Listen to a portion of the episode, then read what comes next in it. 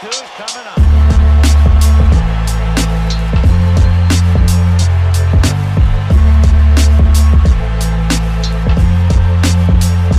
Welcome to the Bat Flip Crazy Podcast with your host, Toby G.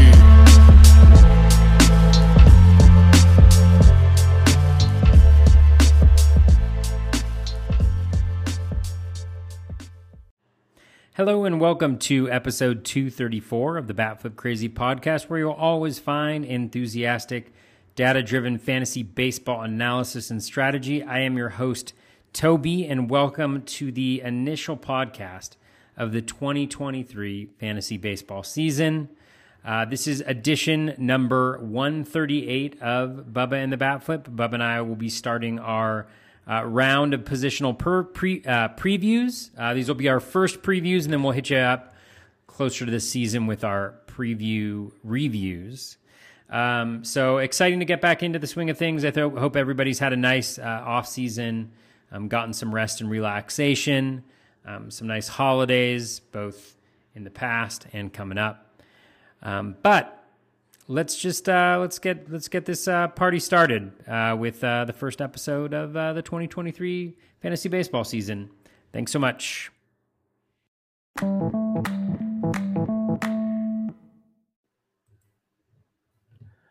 And welcome back, everybody, to another episode of Bubba and the Bat Flip. We are back, everybody, after a little break for the winter or fall, winter time, uh, holiday season to uh, recharge the batteries for one of the best fantasy players in the game. Got to get him going. He's not the robot, but he's really good friends with the robot. So they probably say like similar DNA in that regard. But uh, we'll get to him in a second. I'm on Twitter at BDentric, and my co host is always the Bat Flip portion of the show on Twitter at Batflip Crazy. Toby, how we doing, my friend? Uh, we're doing really well, Bubba. It's it's uh, it's good to be back here on the show with you. I took a little bit of a breather trying to de-baseballify myself, you know, um, for a little bit, kind of get step back, get a little bit of perspective. But I'm ready to hop back in. I had um, uh, Baskin Robbins ice cream cake Oh, uh, beautiful. today. I had two large slices. I had Baskin Robbins ice cream cake yesterday as well. The clown cone Baskin Robbins ice cream Oh, cake. Do you know what I'm saying? Like, oh with yeah, the old school. six I six clown cones on top of it, and it, there's no cake actually in the Was cake. it even someone's birthday or just because you like your sweet? No, this was just for fun. Yeah, that's what I'm saying. For fun, I felt like a snack. No, uh, it was it was a double birthday for my boys. Ah, okay, perfect. Uh, their birthdays perfect. are close enough where we do like the family birthday, where where the local relatives come in uh, all at the same time.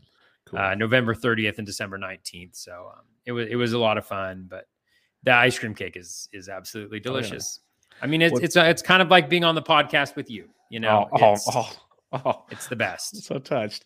Um, it, it's great to hear though. While you recharge from baseball, the sweet tooth did not leave. That makes me feel better. Didn't No. think it would, but it's great to hear that it's still going in full force. And that's the beauty of our all of our podcasts, but especially the preseason when we're we're previewing. And as people know our schedule by now, when we finish the positions, we'll do another quick preview as all the stuff changes to get you ready. So this is kind of just like a first look theory of what the position looks like.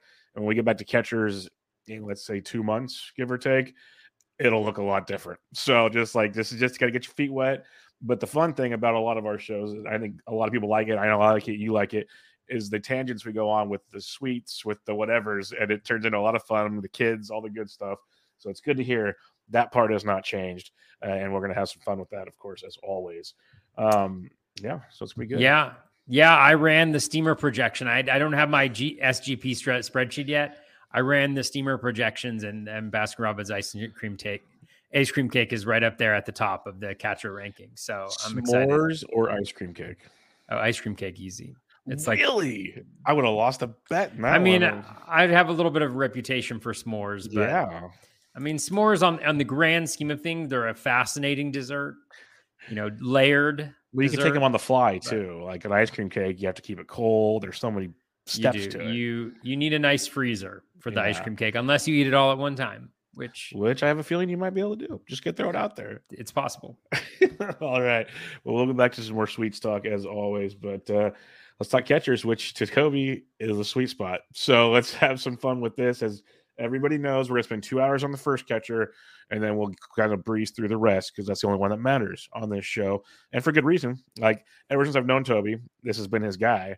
and uh, it's kind of not been wrong.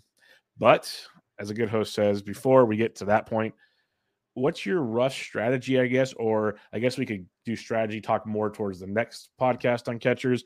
What maybe did you learn from 2022? Because it was a much different season to me when it came to catchers, where you still had your elite guys. There's no doubt about it but there's so many more. You could almost not as much in 15s per se, but in 12s for sure. You could stream. There's always guys. William Contreras was a free agent. Cal Raleigh was a free agent. Jonah Heim. I guess go down the list. There's so many of them throughout the season. Christian Bethancourt, and they all produced. Danny Jansen at times. Like there was guys throughout the season that produced.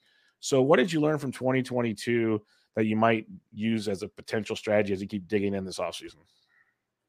Well, I think like one thing, just like even stepping back from the catcher position a little bit, is you know, just thinking about the run environment and what happened with the ball.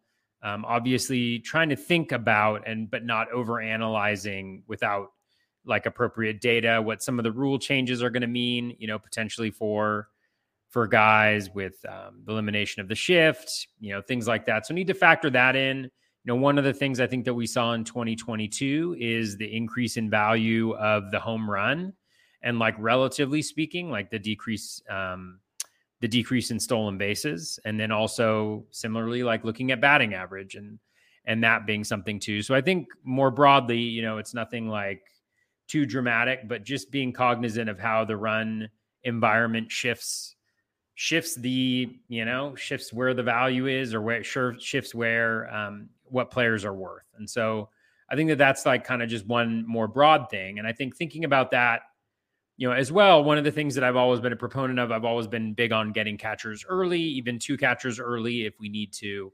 You know, I think when you look at JTR, um, you look at Varsho, uh, you know, they really stand out so much um, because of the steals, you know, and so mm-hmm. I love having a guy like that because it's not just that they have steals, like getting getting 21, you know, steals from your catcher or getting 15 steals from your catcher is such a big difference than getting the same number of steals from other positions just because you can find speed particularly with some of the base running changes maybe um, even too although you know it's all it's all relative.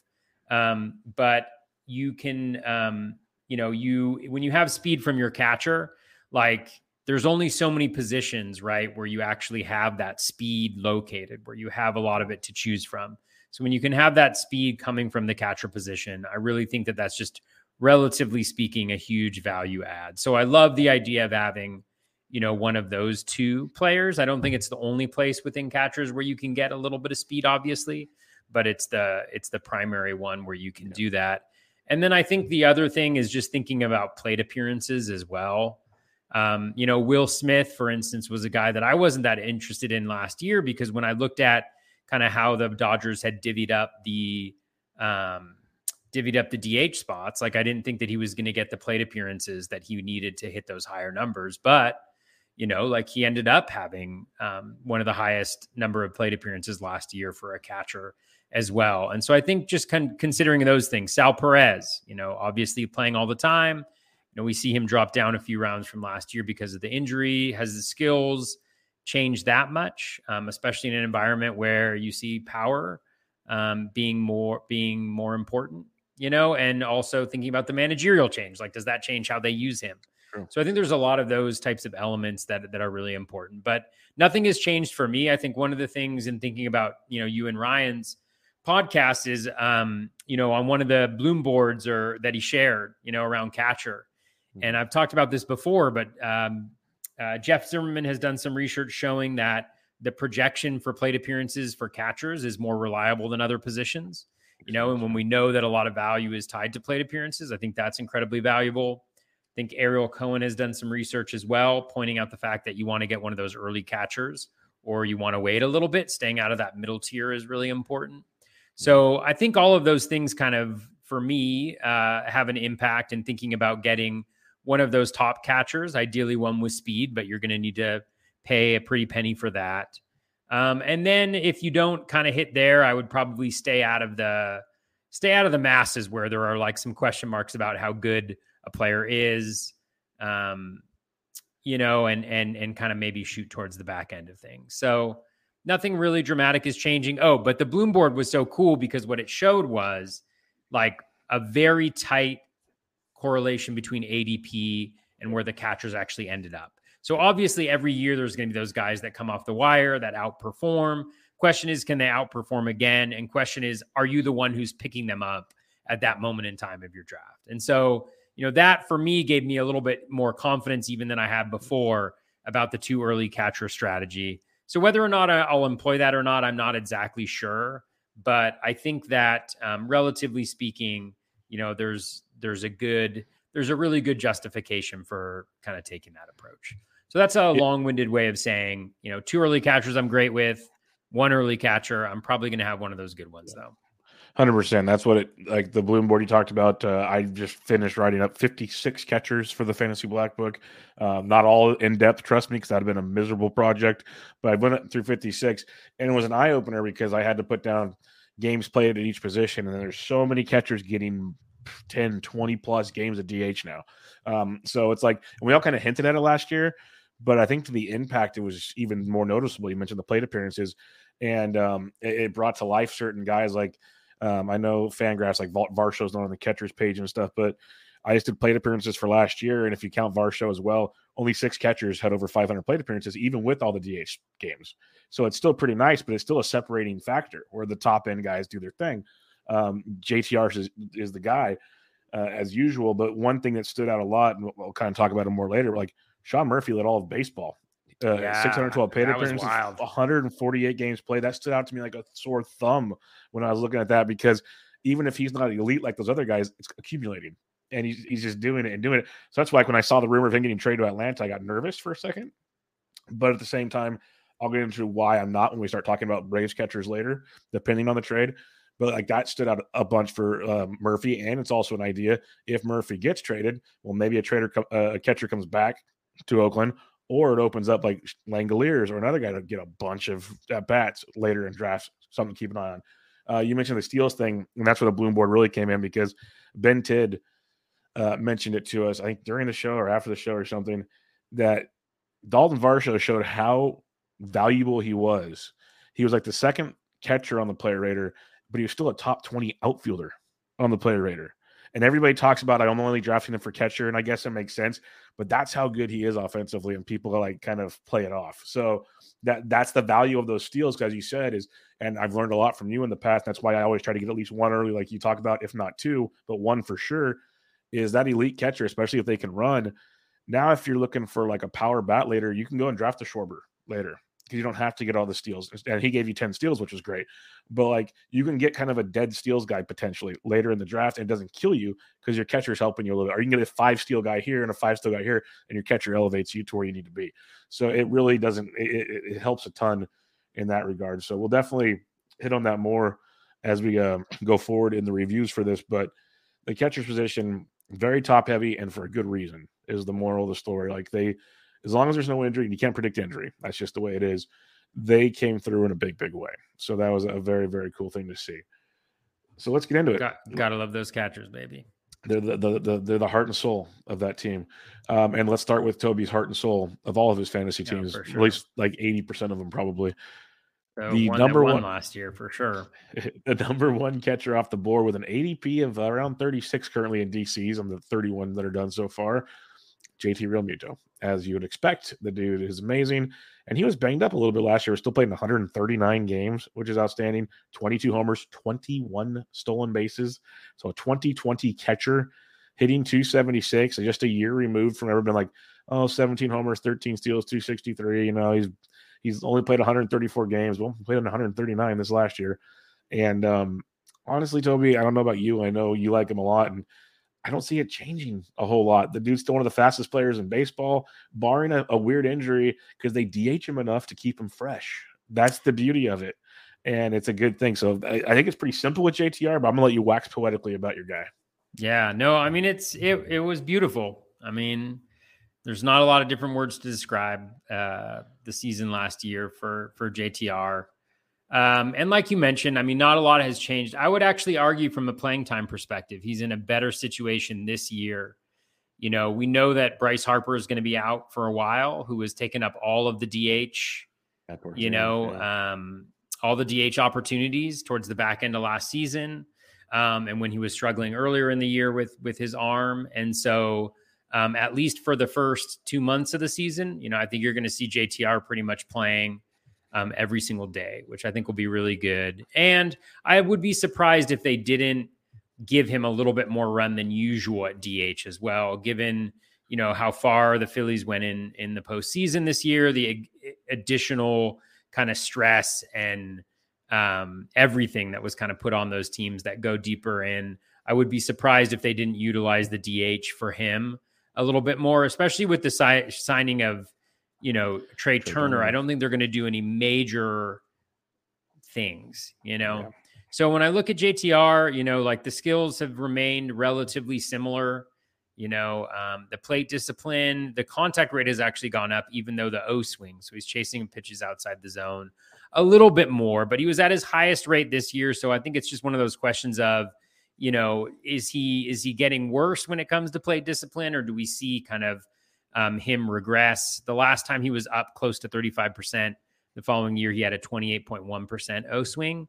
So it'll be interesting to see, you know, whether those are actual like changes in his plate skills or whether it's about the same. You know, the speed, he's not going to steal 20 bases again, probably, but, you know, that 10 to 15 range will be very solid with everything else that he provides you. He actually had an increase in his barrel rate. He had 44 last year. So, if anything, you know, maybe he got a little bit um, unlucky uh, with his home runs. He does hit a decent amount with a decent amount of power to center and, and opposite field. So, the ball impacts him maybe a little bit more. But, um, you know, all in all, I think it it's all looking up for him. I think he's incredibly safe just because he provides you across the board and the batting average, especially in today's game. Again, maybe changing a little bit because of the shift. Um, you know, that's that's a pretty impressive profile to be able to add at the catcher spot. I, I just I drafted him. I'm not even in a draft. I just drafted him. Just, Second round, no problem. Yourself. No problem. Yep. I took him um, and Varsho on the turn, one two. Oh, that's kind of sexy. Um, I'm just going to mention this because I, I, spoke out of turn there. They barely used him as DH last year. Um, he's one of the few catchers. He caught 133 games, DH three times, played first base three times. Those were his 139. Um, so, like you said, if you start playing those DHs because of Harper being out of there, you might get seven, six to seven games a week, which really ups that ante, which keeps him fresher for the back end of the season when Harper comes back, and that could just change the whole shebang. And hopefully, when Harper comes back, well, he's going to DH for a bit and then play the outfield, so that could be t- tremendous uh, for the JTR world, as you said. So, I mean, and just what you said, like, so essentially with Realmuto, barring injury, you're looking at 550 plate appearances At as least, like yeah. kind of like the min that you're going to get without D without him DHing. So it's only upside. He, it's only upside from there. He's one of the few catchers where you could probably look at his steamer 600 and be like, "That's possible. That's legit possible." That's unlike unlike most catchers, where especially before the DH, you're like, "Oh, 400, 450, that's a great season." JT can get 600 and not be surprised. So that'll be fun to check out. Mm. Let's talk about the number two catcher on fantasy baseball drafts right now at ADP of 54.6, almost 20 picks after JTR is one Dalton Varsho, who um, had a great, great season, played in 151 games, 27 homers, 16 steals, only at 235. That was a fluctuating season. Like you're a graph guy, Toby. He was an up and down deal, but power and speed was there. And one thing with him is we got lucky. He got 31 games, just inside the number we need. 114 games in the outfield, 15 games at DH. And if um, things seem like they're going to stay the same, he might be that 30 to 40 game catcher again this next year. And it might just be a thing. Hopefully, hopefully he doesn't land on 29. That'll be super frustrating. But I think um, it's 20. I think it's 20 for NFBC. Oh, it's only 20 now. Well, then we're golden. Someone tried to tell me yeah. 30 the other day. Okay, it's 10. So, I think it's 10 in season and 20. 10 in season for sure. Yeah. 10 in season for sure. Um, then perfect. Uh, he should make it every time then, barring something crazy. So Varsho's an awesome guy. As much as I love JTR, if I somehow miss him, I have zero problem taking Varsho around later or something because I believe this is what he is. Banged the drum a lot last year. Some were on board, some were not. It turned out to be very good. I don't see that. Again, average might not be there, but the power speed's undeniable in my opinion. Yeah, I mean, I think the thing with Varsho is it's it. I think it's a really good example. One of the great things about being right on a player, you hmm. know, is you get to focus on when you were right on the player and ignore all the people you got wrong. That's yes. one of the great things about having a podcast. Honestly, Bubba, is just talk about the victories. All right. But one of the things about Varsho, you know, I, I, went into my to the projections and I updated his playing time, I think to only 500 plate appearances, and he was like the 47th best player or something like that. And so, really, like, I, I think that's just like one kind of lesson is if you see that if you see that playing time, you know, and and um, you know, is manually adjusting, you know, and not just going by that. You can make mistakes in the same way, don't get me wrong. So I'm I'm partially kidding, but like with a guy like Varsho, where you can see like if you see a catcher and you're like, "Hey, I want to see what I see a ceiling with this guy." You know, I want to see what, you know, what it looks like if he gets up to that. You know, there's a couple catchers we're going to talk about later. Like, what if he gets up to that 400, 500 plate appearances as opposed to the 300, the 250? You know that people are projecting him to. That's one thing that you can do to really get a good sense of of where his value will be. The thing that I love about Varsho is part of what you mentioned. I mean, he played a lot in the outfield, but he was gold glove caliber center fielder. I mean, Tom mm-hmm. uh Tom Tango, that's his name, right? Yeah, Tom he did Tango, like yeah. uh he shared like his spreadsheet. He was like Dalton Varsho gets everything he should, and he just misses the things that are impossible. Like those are the only balls that he misses in center field. And so that gives him so much value, so much utility on the team that you're going to see him in the lineup just because defensively he's either the backup catcher or he's the stud, you know, center fielder. And so I think that's really, you know, kind of a key thing with Varsho and his playing time seems pretty pretty set. I don't see that fluctuating um, too dramatically you know the plate skills are are solid like they've been consistent throughout his time in the big leagues you know not great plate discipline but his contact rate is you know at um, uh, around league average at least. Um, so that's one of the things. The one thing that i didn't get to check out before that i was interested in um, you know for barrels he had 40 barrels last year with 27 home runs. So maybe you see a little bit of regression there but nothing too much you know, the steamer projection of 24 home runs, 15 steals, 582 plate appearances makes a ton of sense to me. And that's just incredibly valuable. The one thing that I wanted to check out, of course, while we were while we're on the air here, because I think that's the only time to ever check things out, was just what his what the impact of the shift might be um, hmm. uh, on on on Varsho. Um, so, like with his batted balls, for instance, like if we look at um, uh, ground balls, um, taking a look at his BABIP on ground balls when he shifted, um, you know, so like 208. Uh, well, oh man, I should have done this before. I would have just looked at his career. But last three calendar seasons, well, anyways, he's um, so just seeing if there's like a difference there versus when he was not shifted um, because he is a lefty. Um, and I remember seeing him uh, hit. Um, and well, maybe maybe he's got worse with no shift. Anyways, this is why we look at things beforehand. But I'm just saying he's a left-handed batter. They shift him, I believe, um, and so it would be really interesting to see um, what that impact is going to be on his BABIP. I don't think anything it's going to be anything crazy or dramatic. But with these left-handed hitters, um, I think it's important to uh, to be mindful of that. So all around, Varsho is excellent. Um, I see no reason why he would regress. The only slight concern I have is like looking at his 40 game rolling average. His skills over his last 40 games were pretty putrid. Yeah. Um, but um, you know whether that's just kind of the natural ebbs and flows of him, uh, or whether it's a skill thing. I, I'm not. I'm not too concerned. Yeah, I'm not super concerned. The average like took a major drop, and the power is up and down. But I, would have to look. I'm just kind of guessing here from what I remember. The power was better towards the end, at least, but the average still was a little not great. So definitely some things need to change. But that could just be pitchers figuring him out. Now he's going to figure them out. That's what young kids have to do. So we'll see how it plays out. But that power speed will play at catcher. There's no denying that. The third catcher off the board, one Will Smith. You mentioned him earlier out of the Dodgers picked three picks after Varsho at 57. Uh, Will Smith, uh, 24 home runs, one whole stolen base, struck out only 16.6% of the time, which is pretty nice at 260.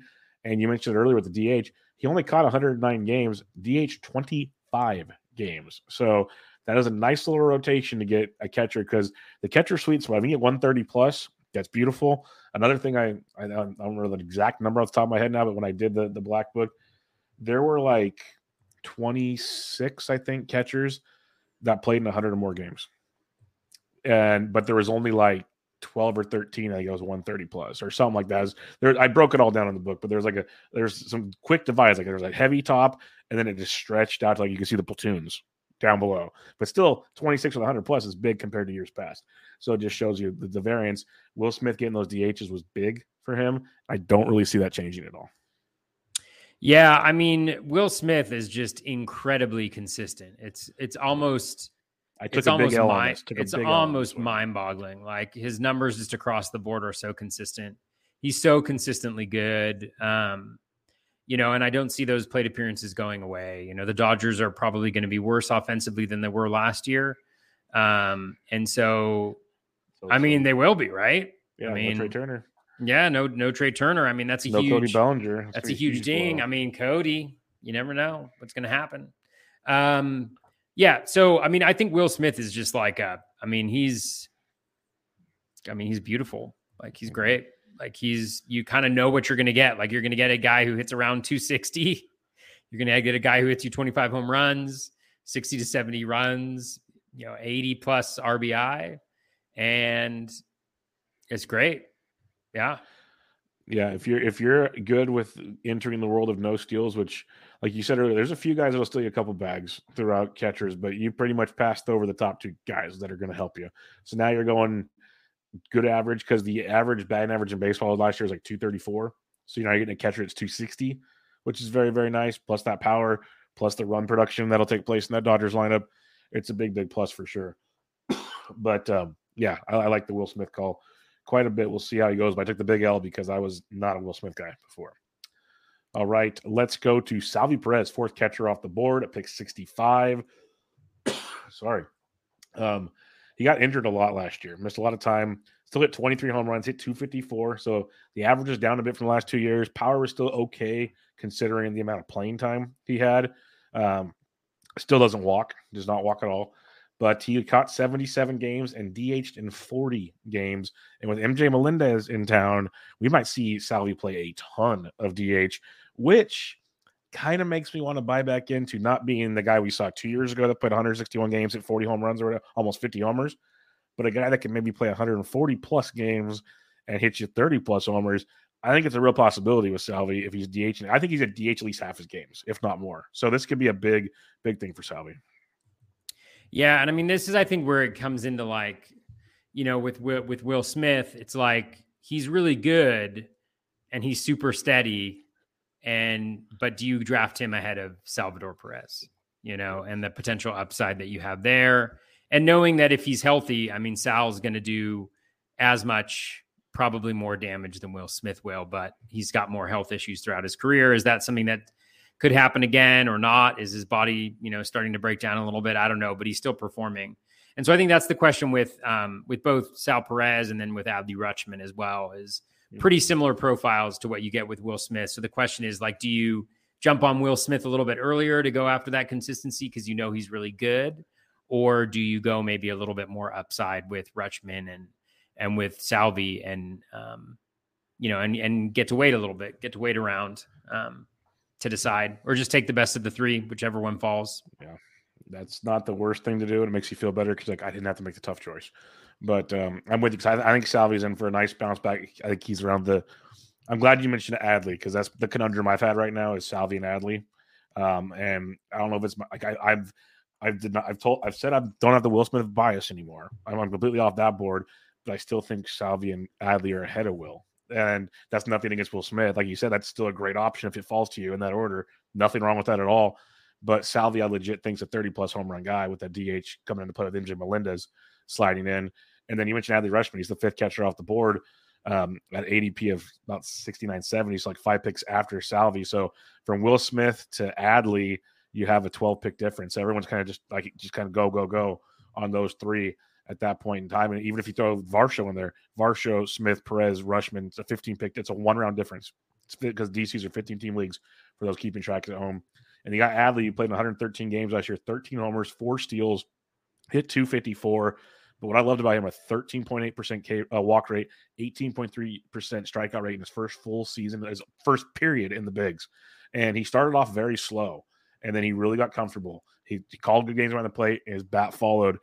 I think that's just going to get better because he's the prospect pedigree is there, and he lead offensive talent in the minors, in college, um, and he can run a little as we saw, which he really didn't do before. But the, he's young, and it doesn't surprise me because the Orioles, at least the last year's Orioles ran a lot, so that could be a philosophy there as well. Um, Adley's that one, like you said, is you know the difference between Adley and, and Salvy. Salvy's probably a little more power. Adley can get a little more steals. Averages might be closer than you think. Um, and that's what makes that discussion very interesting between those two compared to the Will Smith one. So I like Adley a lot going forward, and I'm kind of torn on the Adley Salvy thing. What are you thinking about Adley? Yeah, I mean, I think I kind of agree with what ADP has going right now with Adley being a little bit behind. I do think that there's more, you know, there's a higher ceiling there just because, because, you know, development isn't linear. So we could see him still take another huge step. I mean, one thing that's interesting between uh, those guys, you know, when you look at um, home runs per plate appearance. Uh, so this is Steamer projected home runs per plate appearance. Salvador Perez is number four, um, and that is. Oh, let me just make sure I have the right thing going on here. um, sorry, I was looking at my uh, at my beautiful last year stats instead of this year stats. Um, so even still, Salvy's number four at 5.08% home runs per plate appearance, right? So he's way up there. Will Smith is seventh, you know, 4.75. Now to get to Rutschman, you got to go uh, pretty far down. He's at only 3.28 home runs per plate appearance. So his 19 home runs in 579 um, projected plate appearances for for Rutschman. So I do think that there's a pretty significant difference in terms of at least what his projected power is. Mm-hmm. Uh, the steals, as you mentioned, are really nice, but if we're factoring in that, you know, you know, power, like especially like thinking about Salvy, right? Like the power that we know Salvy can hit and the value that home runs have relative to steals. You know, maybe you go for the the baked in more um, home runs at that point in time than you do for the steals, since they're not significant and you're not quite sure how much you're going to be able to rely on them.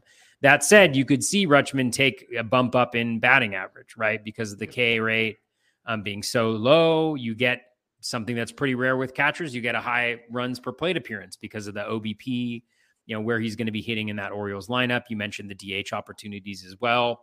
So again, I think there's there's a pretty high ceiling if he takes that next step um, for sure. Like that, we don't, I don't think there's like a huge limit on his power. He just hasn't necessarily, he didn't necessarily show it last year, and the projections aren't seeing it. Um, so again, like I think you know, Rutschman versus Will Smith for me is like pretty easily Will Smith, mm-hmm. but I can see where those three, you know, in a, in a matter of relative value, I think they're all all really solid. Yeah, in reality, I say I said the last two years after season reviews of my teams, power is always a weakness of mine. So I should probably just take Salvy or Will Smith and walk away. That should be my easy answer because that finding a catcher is going to give me 25 plus home runs. Pretty good way to start things off. Uh, just something about Adley. And I didn't take Adley in my first draft I'm doing. I just, it was very tempting, very, very tempting. But uh, I, I could see myself.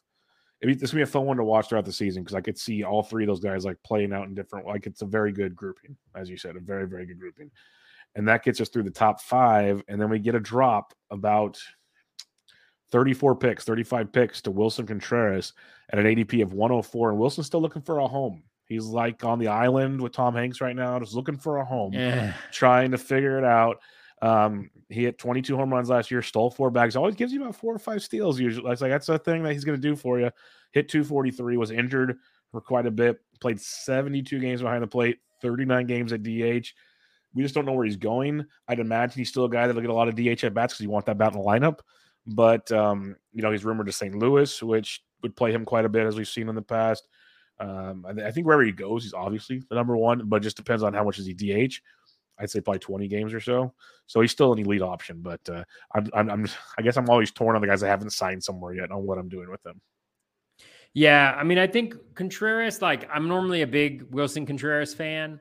I don't know if I'm as big of a Willson Contreras fan. I feel like depending on where he ends up. Like I read a, a an article, I think it was Ken Rosenthal who was talking about the Astros being interested um, in Contreras to play catcher, but then also to play left field. So if he Hmm. ends up in a situation like that where you see his plate appearances going up, you know, higher than the kind of 480 that he's been at consistently with the Cubs the last little bit, then I think you bump him up. But I think we're at the point where we've kind of seen in a lot of ways who Willson Contreras is. And I think that's a pretty good catcher, but I'm not sure that he does anything quite well enough. Again, the, the situation could change that, but I'm not sure he does anything quite well enough where I really want to spend this type of a draft pick on him, probably just given some of the other players that are available later on. And it's because it's like, you know, when you think about like a Cal Raleigh, you're like, ah, this guy's going to crush my batting average probably, you know, and it's like, yeah, that's probably true. Um, but Contreras isn't necessarily contributing that much to your batting average. And I think Raleigh is showing us that there's a higher ceiling for the home runs. And so thinking about the relative value of home runs at this point in time, then maybe you want to wait and go after a guy who maybe has a little bit more or has a pretty similar power, but maybe some question marks elsewhere, just because you're passing up some really good players at, at this point in time. So, um, you know, for me, I, I I normally would have loved Contreras here. It'll depend on where he ends up, but at this point in time, I I don't think I I really want to snag him here. Yeah, so far in the draft I'm doing, I passed on him a couple times and waited for one of these next couple catchers to, to jump on because I got to that I'm kind of similar feelings to what you have is, you know, if I'm gonna take a batting average hit, well, I can get a little upgrade out here, maybe a little less power and blah blah blah. So yeah, I just don't know where he's gonna play, and it, it bugs the heck out of me. It really does because what if he goes to the Giants? He is rumored to be even talking to the Giants.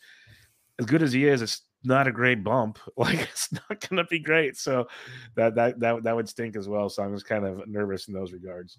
Um, next catcher off the board, and this has been a fun one already because all off season, the, there's still the crew that loves Alejandro Kirk. The dude's awesome. He's great. But there's also some very smart people that are pointing out some flaws that we saw towards the end of the season. He's got an ADP of around 106, 107 right now. Did still hit 14 home runs, hit 285, struck out 10.7% of the time while walking 11.6. That's elite, especially from a catcher. Caught 78 games, DH 51. They wanted that bat in the lineup, and that's what you're going to keep getting from him. Um, and hopefully, you know, Danny Jansen, we'll talk about later, stays healthy to just let Kirk DH. That'd be great. But um, Kirk's interesting, Toby, because when you dig into kind of what took place at the end of the year, the contact was more ground ball contact, a little weaker contact as the season went on. End of the season with a pretty high uh, ground ball rate, which still an, an, easy flick, and he changes the elevation a little bit, and next you know he's got 20 home runs or something. Like there, there, that's not he's still hitting them ball hard. Like that's still a thing.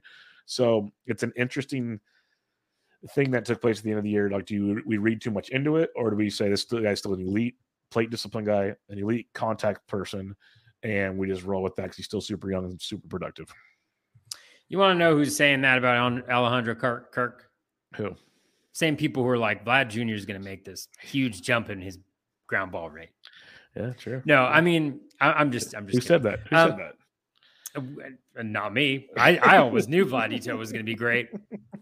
Uh, he's gonna he's super overrated this year though. Just gonna go on record again. I'm ready for my second tour of shame in three years. um, for Kirk, uh, no, I mean I think the thing for Kirk is, I mean the ground ball rate is is very high. I mean there's no there's no arguing with that. But if you draft him, you know, if you draft him, like I think there's ceiling there, and I think the batting average is legit, right? He, the guy doesn't strike out. Part of the reason why he has a uh, higher batting average is because of the ground ball rate. Now the question becomes like, do you think that he is going to be in the big leagues like uh 48% ground ball rate guy or do you think that he might you know be closer to some of the numbers that he put up in in the minors right? Like 44.3 41.3 42.9 um you know so if he can get down in that area right that's going to bump him up a number of home runs Yep. um per year. But even with that like 285 he hit 14 home runs. You know he's playing like a ton right? 541 plating plate appearances for a catcher he had 28 barrels and he only had the 14 home runs so he's a little bit under you know maybe what you might expect from that um, so you have batting average, you have a little bit of power ceiling. He's not going to steal bases, but he's in a good Blue Jays lineup. Um, you know, so I think you just got to understand when you're building your team that you're maybe not counting on as many home runs, but you're counting as on the batting average. And for me, it's like I look at him and Willson Contreras, and I'd go Kirk all the time because I think the the ceiling is higher, higher, the plate appearances are higher. You have that batting average. So what you're what you're hoping for is that those home runs get into 20 to 25 range. And if that happens with the batting average that he has, Yep. you know, I mean, that's like an incredibly valuable player at the catcher position. Um, He jumps sure. Will So, Smith. yeah, I to mean, me, to me, so, yeah, if he's putting 25 homers in that average, that jumps Will Smith for me. But yeah, I mean, it just it just depends what what. it's a lot of yeah. what ifs. It's a lot of Yeah, what yeah, ifs. yeah, yeah, But- yeah. Like when I said I passed on Contreras in my draft, I took Kirk. I, I I had the option. I took Kirk over Contreras. Um, might be wrong, might with be it. right. I like it. but well, I, mean, the thing. it's the ground ball rate. I think he comes back down to earth. No pun intended. With ground ball, like I think it's going to happen, and that I can see. Let's say five more home runs. Now we're close to twenty, like you said, and that's a game changer. Yeah, So Yeah, I mean, what one of the one of the things that I'm trying to think about this year is I'm trying to think about drafting good players. Uh, it seems like a joke, Bubba, but I feel like sometimes, especially with the type of analysis that I do, uh, it's a little like sometimes it's like it's like a good example is Paul Goldschmidt last year, right? Yep. Paul Goldschmidt last year, you and I had conversations about him. Yep. Everything looked great. It all looked beautiful. It looked wonderful. Everything looked good, great, fantastic. And yet, how many teams did I end up with him on? I think I ended up on one with, with him on one team, and that was a standalone league, you know, where I wasn't as conscious about building a balanced team, and that was the team that won that also had JTR. And it's like sometimes you just gotta like be like, you want to know something? I'm gonna count on this guy like a Will Smith, where I know what I'm gonna get, and it may not be sexy, it may not have the same ceiling, but I'm gonna get that guy, and I'm just gonna get him because he's good and because I can plug him in there and, I- and I can try to target upside elsewhere. So there's also that kind of train of thought, which I'm trying to be a little bit more open minded to Yep. in thinking about how I'm how I'm building out my team. So I will say that, but I agree. I mean, Kirk, there's a lot of potential there. Yep. And again, like I mean, he could be traded. Like Danny Jansen, who we'll talk about later, could be traded. You know, Moreno, Moreno they have- could they have be options. traded. I mean, like there's a lot of opportunity there. Hundred percent. So, yeah, we'll wait and see how that goes. But uh, love Kirk, love Kirk again this year. Eighth catcher off the board. Another Royal, two Royal catchers in the top eight. MJ Melendez, pick one thirteen catcher outfit eligible because he played seventy eight games at catcher, thirty eight games at the outfield, twenty three games at DH, and a lot of those games. I don't have the numbers in front of me, but I know from DFS, a lot of them are at leadoff, folks. He was at the top of that order which is weird because he walked because he has he had a 313 OBP because he walked 12% of the time, but a 217 batting average just creeped into, I guess, an okay leadoff hitter, but it was the Royals too. So remember that. But still 18 homers, two stolen bases. He ran a little bit in the minors, not a ton, but that was reasonable. But the runs will be there. He's got the pop. I think we see the batting average come back. We saw him hit really good in the minors uh, up before last year. Last year he struggled in the minors as well. But prior to that was a very good hitter in the minors. I think there's a lot to like with MJ Melendez. I, we need him to stay healthy to keep Salvy at DH. Um, there's kind of a, a yin and a yang thing here. I don't know if I can take him as the eighth catcher, but again, if he starts hitting for a better average, that just means more power, more run score. Like there's a lot to like with MJ Melendez because the Royals are going to keep putting him out there.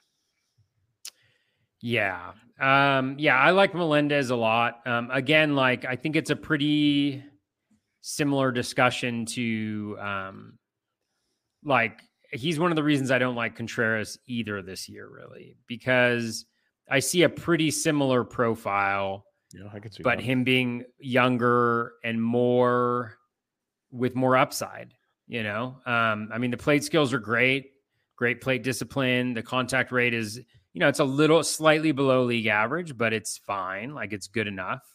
Um, you know, he's uh, hits the ball in the air a decent amount.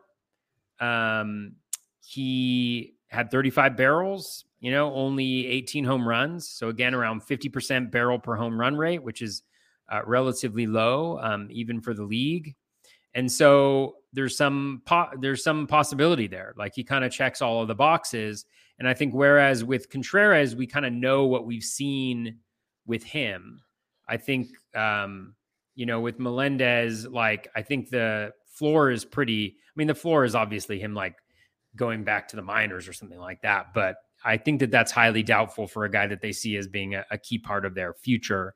And so with him playing, I think um, I think there's a lot to like, and and I think there's there's a lot of potential ceiling there. Um, and again, you know, left-handed batter. Um, you know, I tried to do a little bit more research this time, so you know, he's he's much better when he's not facing the shift. Yeah. So whether how much of an impact again that will have is probably not that much, but it does impact where he was weakest last year, which is batting average. Yeah, so I, it literally, it's so simple to me with him. Is just if he can get even twenty, hit two forty, and that's going to be a game changer. I think he legit could.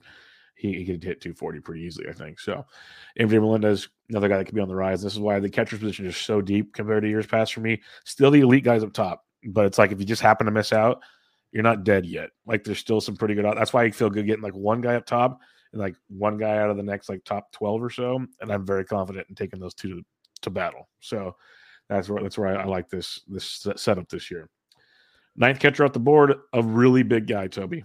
Really Huge. big guy. Huge. This guy, what is he? Uh, Like six four, 6'12". two twenty five. Wow. Tyler Stephenson, He is huge. ADP of 135. Huge. Sucks because he got hurt multiple times with some flukish injuries last year. So only played in 50 games, six home runs, one steal, hit 319. We talked about it going into last season. His hit tool, his hard hit rates, his whatever you wanted were outstanding. He plays first base, he catches, he'll DH. So as long as he can stay healthy, and there were some fluky injuries. I'm gonna just he got like a foul tip off his hand, and that's catcher's injuries. So I shouldn't say too fluky. It's a catcher's injury, but they weren't like he pulled a hamstring or you know his oblique or something. If he's healthy come opening day, which he should be, this potentially could be a guy that you get some serious value on because last year he was, I believe, was going much higher than this. So I like Tyler Stephenson quite a bit right now. Yeah. Um, I know I was down on him last year. I was I was kind of wrong. I got lucky with the with the I didn't get lucky with the injury, but you know what I mean. Like Yeah. I was just wrong on him. Um, yeah, Stephenson's he's um, he's interesting to me because um, a lot of the qualities, like so far, he's got 600 plate appearances and that 296 batting average, those 18 home runs, you know, which is really nice. You know, 84 and 86. So you think if this guy catches and plays first base, a little bit of DH, you know, he gets up to those that 500 to 600 plate appearances, he could be great. So um, I don't I don't hate it at all.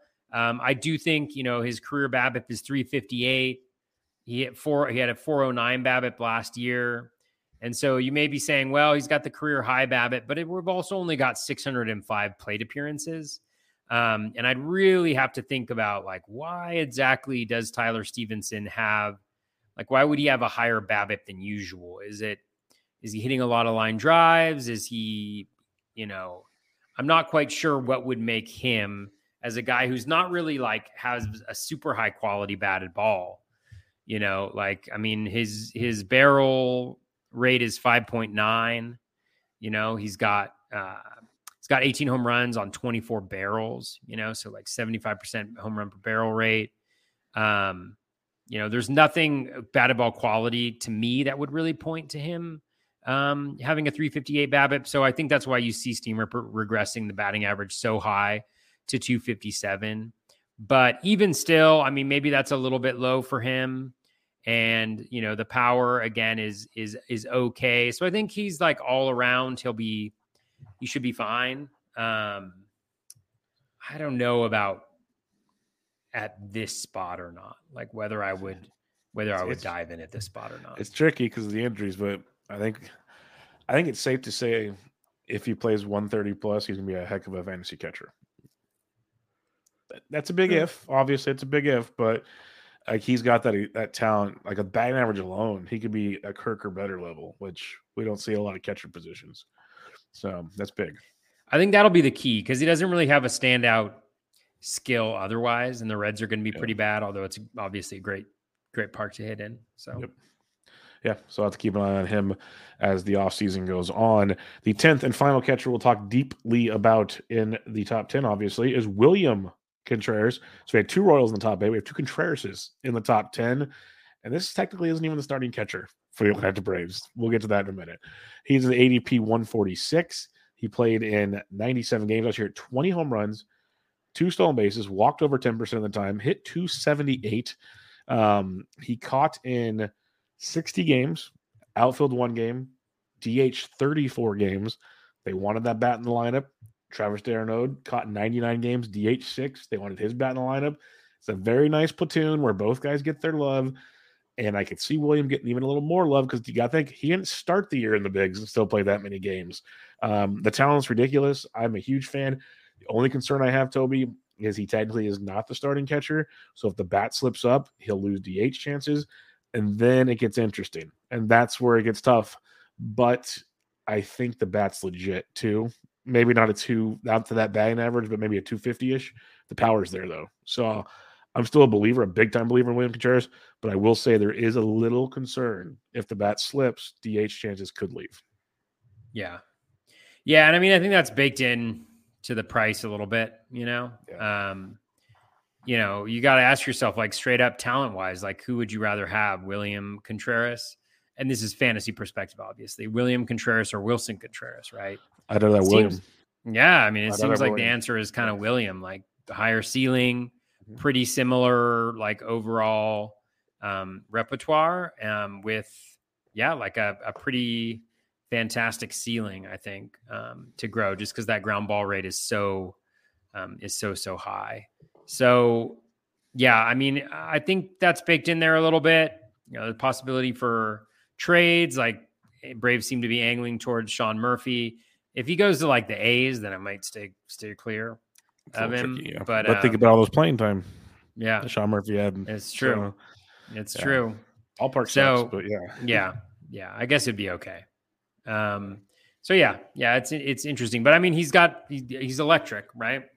I mean, he's got great batted ball quality. You can see why he has a higher than average BABIP, just the way he hits the ball. So I think d'Arnaud goes in the trade if Murphy comes over. That's Mm. my thoughts. I think Travis goes. They get a veteran that they can control for a couple years in Oakland. It's like the perfect storm. But uh, yeah, we'll see. He doesn't always do the perfect storm, so we'll see see what happens in that one. All right, for ADP 11 through 20, we'll hit on a couple guys we want to talk about here.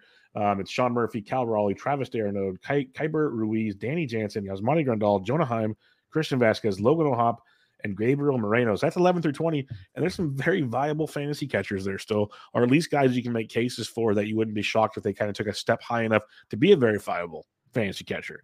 And that kind of preaches to the depth of position again. So I just want to mention one thing real quick on Sean Murphy, and I'll let you have the floor on your first one. We kind of hinted at it earlier on the games played. It's ridiculous what he did there. I just want to bring it to light again, real quick. 148 games played, over 600 plate appearances at catcher. And the only concern I have is if he gets traded, how does that play? Because in Atlanta, he won't, I don't think, get that much. Who comes to Oakland? Just something to keep in mind, like I mentioned earlier. But if he stays in Oakland at ADP of the 11th catcher off the board with an ADP of um, 155, that's an interesting catcher, too. I don't know if I trust him as my catcher one. Very interesting catcher, too. Just wanted to bring that up. You can comment on that if you want, or I'll let you have the floor for your next guy. Um, yeah, I mean Murphy. I mean, he played a lot last year. Um, let me just bring. Let me let me just bring him up. Um, yeah, he played a lot last year. Everything looks fine. You know, slightly higher BABIP than he would usually have, which may have impacted the batting average. Um, yeah, he looks looks fine. A nice little step up in contact. So yeah, Always hits the ball 44 hard. Always hit the Yeah. hard. 44 barrels and he finished with 18 home runs. So a lack of luck there, although you wonder how much of that is park related. Let's see. In his career, he's got 89 barrels and 46 home runs. So, you know, he's a little bit unlucky there. Um, but yeah, I mean, he's he's he's fine. And it'll be interesting to see if he goes to a to a better team, you know, like you mentioned, like what what happens there. Um so the first guy I wanted to talk about was Danny Jansen. Um, I was I was amazed. I had Jansen on a few teams, and I feel like I dropped him like three quarters of the way through most, the season. Most people did, unfortunately. and um, and and I was like, he hit 260. What? He was not hitting 260 when I dropped him. With 15 home runs Um, in 72 games. But I mean, he could be so good. I mean, with the opportunities and staying healthy, um, you know, there's a ton to like there. I mean, he hit 248 despite the 255 BABIP. There's nothing that Mhm. jumps out as being like absolutely outrageous. Like his home run per fly ball rate was relatively in line with where he is. He just hits a lot of fly balls. You know, he cut that strikeout rate. He's always had good plate discipline. He's always had good contact skills. You know, he showed all of that last year. Um, and then one of the things, you know, and um, uh, you know, you combine like for instance his last two years, 2021 and 2022, you know, you get uh 450 plate appearances or so, about a 240 batting average, you get 26 home runs, 66 RBI, 72 or 72 RBI, 66 runs. Like that's a fantastic line for a catcher. Um, he's got it all. Like he's got all of the tools. He just needs that playing time. He just needs that health. Um, so I like Jansen a lot. And then I look at like, so looking at his catcher projection for this year, it's like, you know, he's one of the top players in home runs per plate appearance. He's one of the top players in runs per plate appearance from the catcher position, that is. He's one of the top players in runs per plate appearance. You know, he's got a slightly green walk rate. He's got a green K percentage, green being he's better than league average um, among catchers. Like even within stolen bases, he's higher, you know, than a lot of places. He's he's projected for 120 WRC plus. So as like an actual baseball player, he's like he's good. So um, Danny Jansen is a player um, who I who I like a lot. Liked him last year. Gave up on him. I'm sorry, Danny. I'll go back to the well this year. Make me happy. Yeah, there's a lot to like with Danny Jansen. We talked about him like every year. We love Danny Jansen. He just can't stay healthy.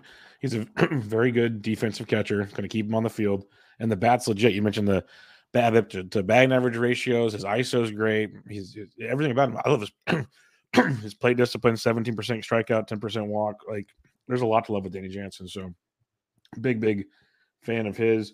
Um, I just wanted to bring a quick note because the next guy we both like a lot, so we'll get to him in a second.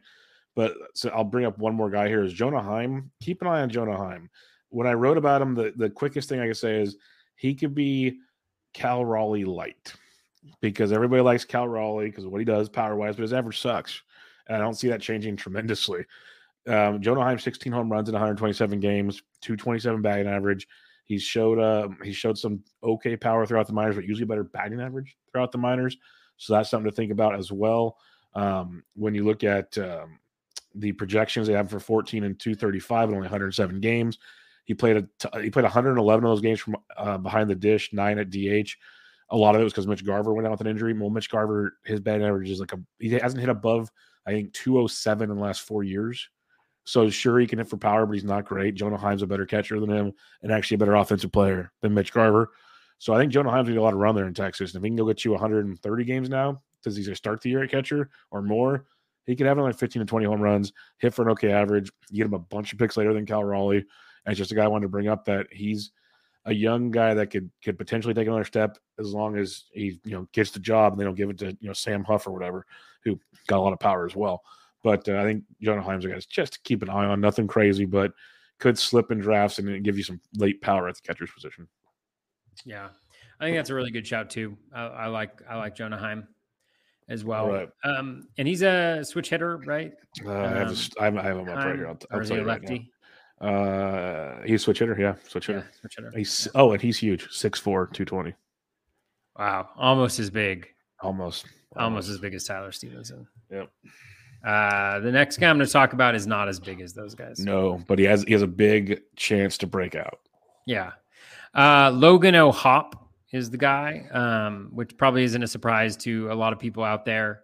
Um, you know, we don't have a lot of, we don't have a big sample to go by with in the in the big league. So I'll focus on the steamer projection that we have for him. And I will note, I will note that the steamer projection has been a little high um, on uh, on players who uh, players coming from the minors.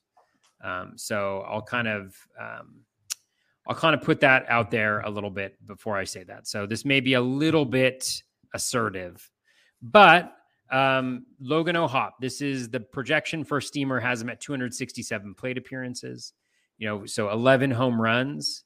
Um, so a better than average for catchers, home runs per plate appearance, 34 runs, uh, 12.73% runs per plate appearance, which is very solid. um, towards the uh, the upper echelon of catchers and runs per plate appearance, uh, towards the upper echelon of catchers in RBI per plate appearance um, as well. Uh, same with walks. The strikeout rate is very low. It's been low throughout his minor league career. So he puts the ball in play. He also has a really good eye. He steals a few bases, three projected steals, um, and a 246 batting average, 118 WRC plus um, for O'Hoppe. Um, so, you know, for those reasons, that's intriguing enough. I think with the Angels, uh, there's definitely um, uh, opportunity there. I mean, you've got Max Stassi who's there, but let's be honest, the guy hasn't really been able to put it together. It's, and if he can hit, bad. yeah, um, yeah. And so I like um, O'Hoppe. If you play around with the plate appearances and instead of giving him 267, he's closer to 400, you know, then you start to get into some really interesting um, territory. So um, I like I like O'Hoppe. I, I see why people are being relatively assertive with him, you know, in the top 300 of ADP right now. Um, so yeah, Yeah, and uh, one thing I'll add on, like some, this was the guy we were both going to talk about. And I love O'Hoppe as well. Um, I really, really liked. I know super small sample, five whole games with the Angels, but between the Angels Double A, Phillies Double A, and the Angels in the pros last year, he had a walk rate above twelve point five percent at every level and a strikeout rate below eighteen point eight. And uh, given those are the lowest, the walk and the K's were the worst in the bigs. Small sample, just the fact he had that kind of play discipline throughout the entire season at all levels, I liked a lot. Batting average was good at all levels, which I liked a lot. Uh, he had tons of power in the minors. Uh, we'll see how that continues to translate. But the bottom line is he's a very good pure hitter, and his plate discipline improved a bunch last year from the before. He was never a massive walk guy. Striker rate was always good, but the walks weren't there. The fact he starts looks like he's developing that throughout the minors, I think is a big plus as well.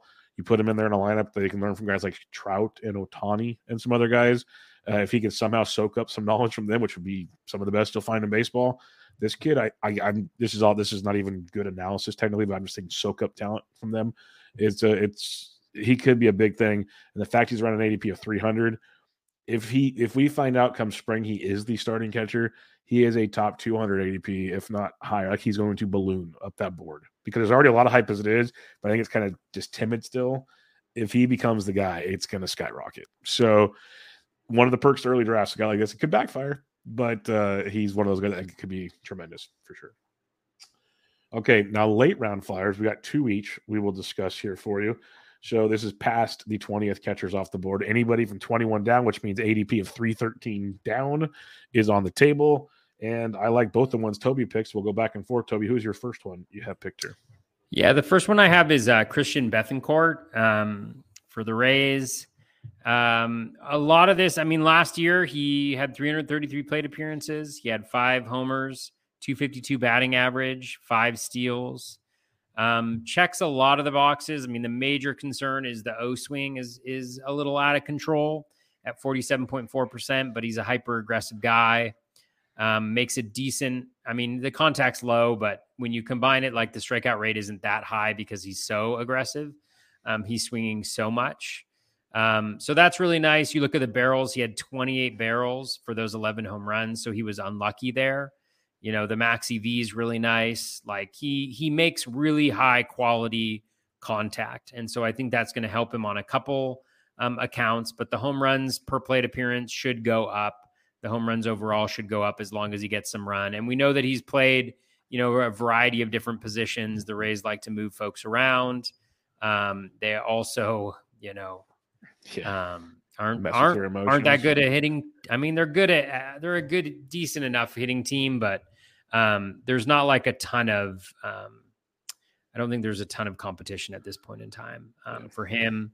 Um, and they only have him at 287 plate appearances with his steamer projection 11 home runs, 32 runs, 36 RBI, three steals, a 248 batting average.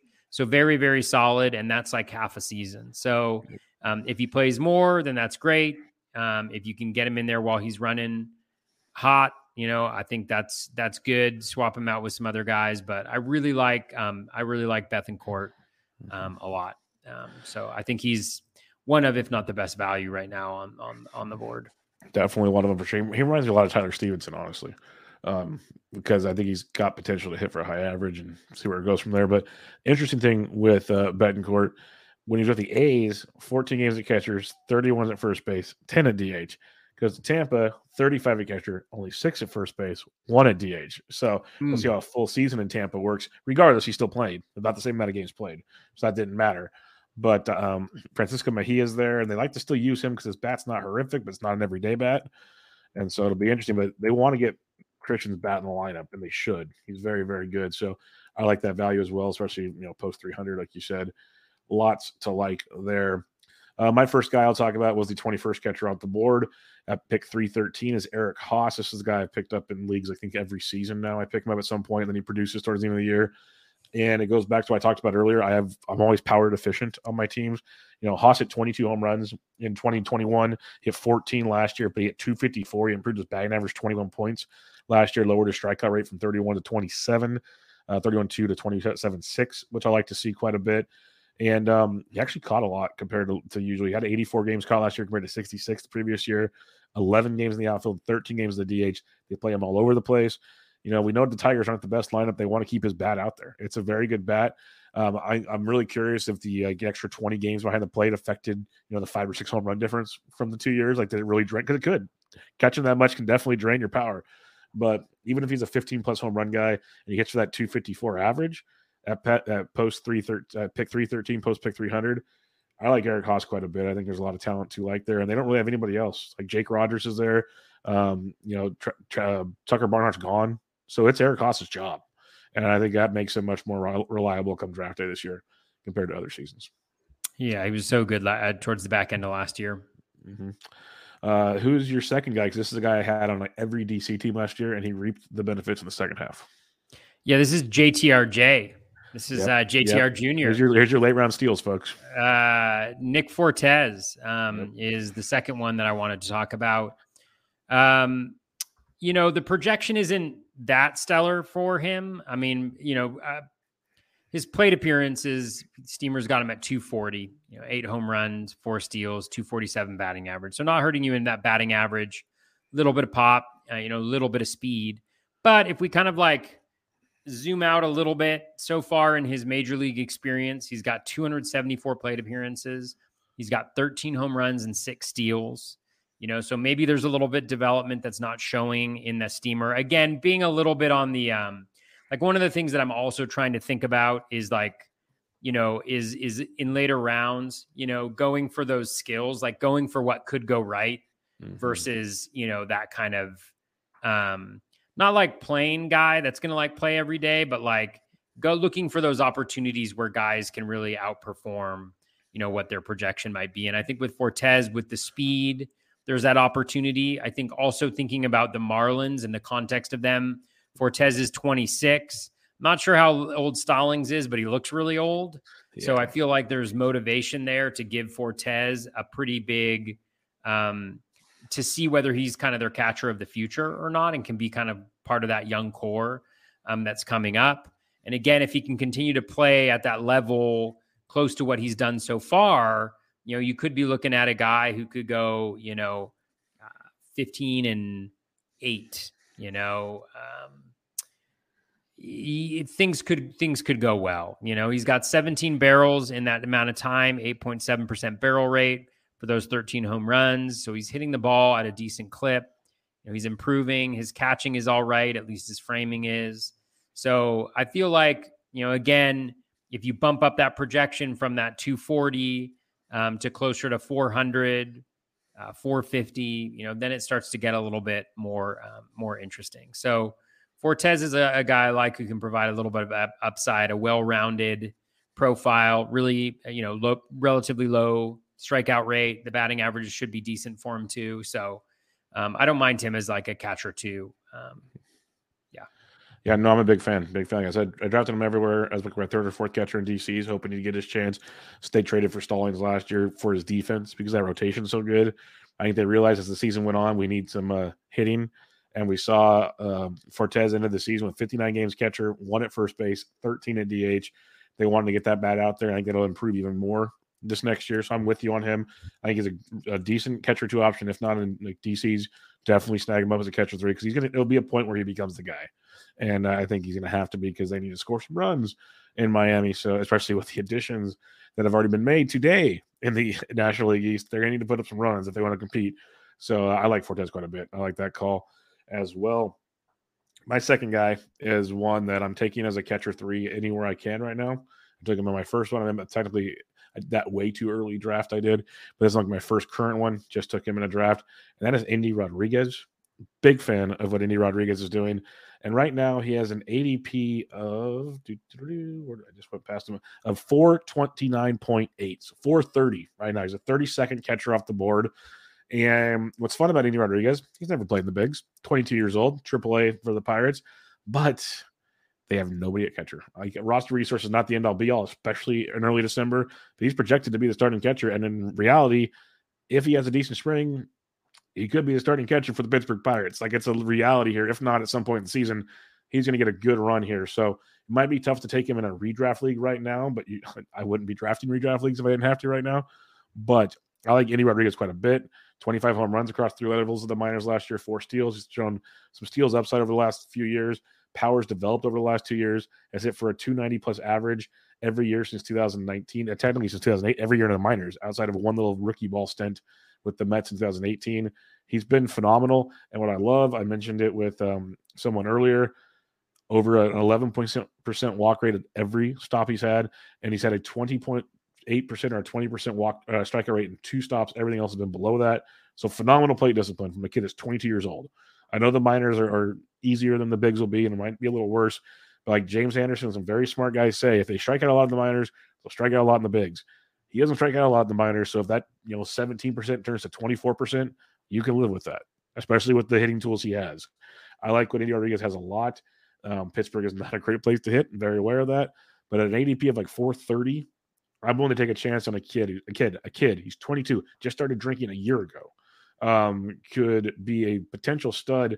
And if it's not this year, in the coming years, his hit tools are that good. So I love the ADP for him in DCs, NFBC 50s. He's a great third or even fourth catcher if you go early on catcher. I, he's a guy I'm looking to snag anywhere I can right now. Yeah, I think that's a really great shout. And again, like Steamer's a little bit high on on prospects, but has uh, Endy for two, 245 plate appearances, uh, nine home runs, 31 runs, 31 RBI, two steals. And I think one thing um, that you mentioned with the lower K rate is the um, batting average. It's got him at 262, you know, which puts him um, fifth uh, among all catchers um, in batting average, projected batting average from um, Steamer. So, and then you know a lot, a lot of green and yellowish green um, on his projection page in terms of the actual rates uh, per plate appearance. So again, like you mentioned, if he can become the starter, then I think there's a lot of possibility there. Yeah, it could be tremendous.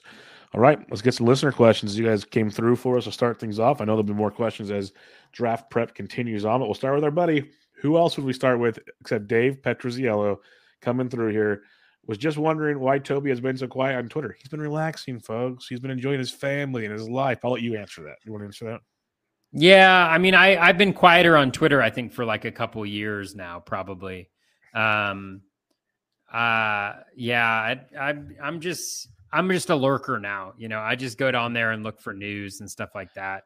Um, but um, yeah, but it's uh yeah, I just been I've been taking a break from fantasy baseball. I really haven't done like a ton of analysis, which you may have been able to tell um through the podcast here will improve, I promise, as we get as we get closer to the season. I'm really missing having my projections and my spreadsheets, you know, because all we have is steamer right now. So once like yeah. the bat and ATC and some other ones come out, I'll kind of put those together, combine them. Um, but yeah, I'm just kind of trying to hang out. I put so much time, energy, and effort into fantasy baseball for six months of the year. You know, I just really want to wanted to take a break, and I'm still taking a break. I'll i will get into it um, at some point, but yeah, that's my story. Definitely. And then he asks, I missed on Toby's boy JTR last year, but I don't see 21 steals repeating on the wrong side of 30. But he got some extra wear on playing, uh, playing in, and he got some extra wear playing into November. I feel like I feel that taking flyers on catcher is the way to go this year. Do you guys see it that way too? Toby likely does not. We kind of hit on that earlier. Like we still want one of the premier ones. We both already talked about JTR with all that DHing could be tremendous.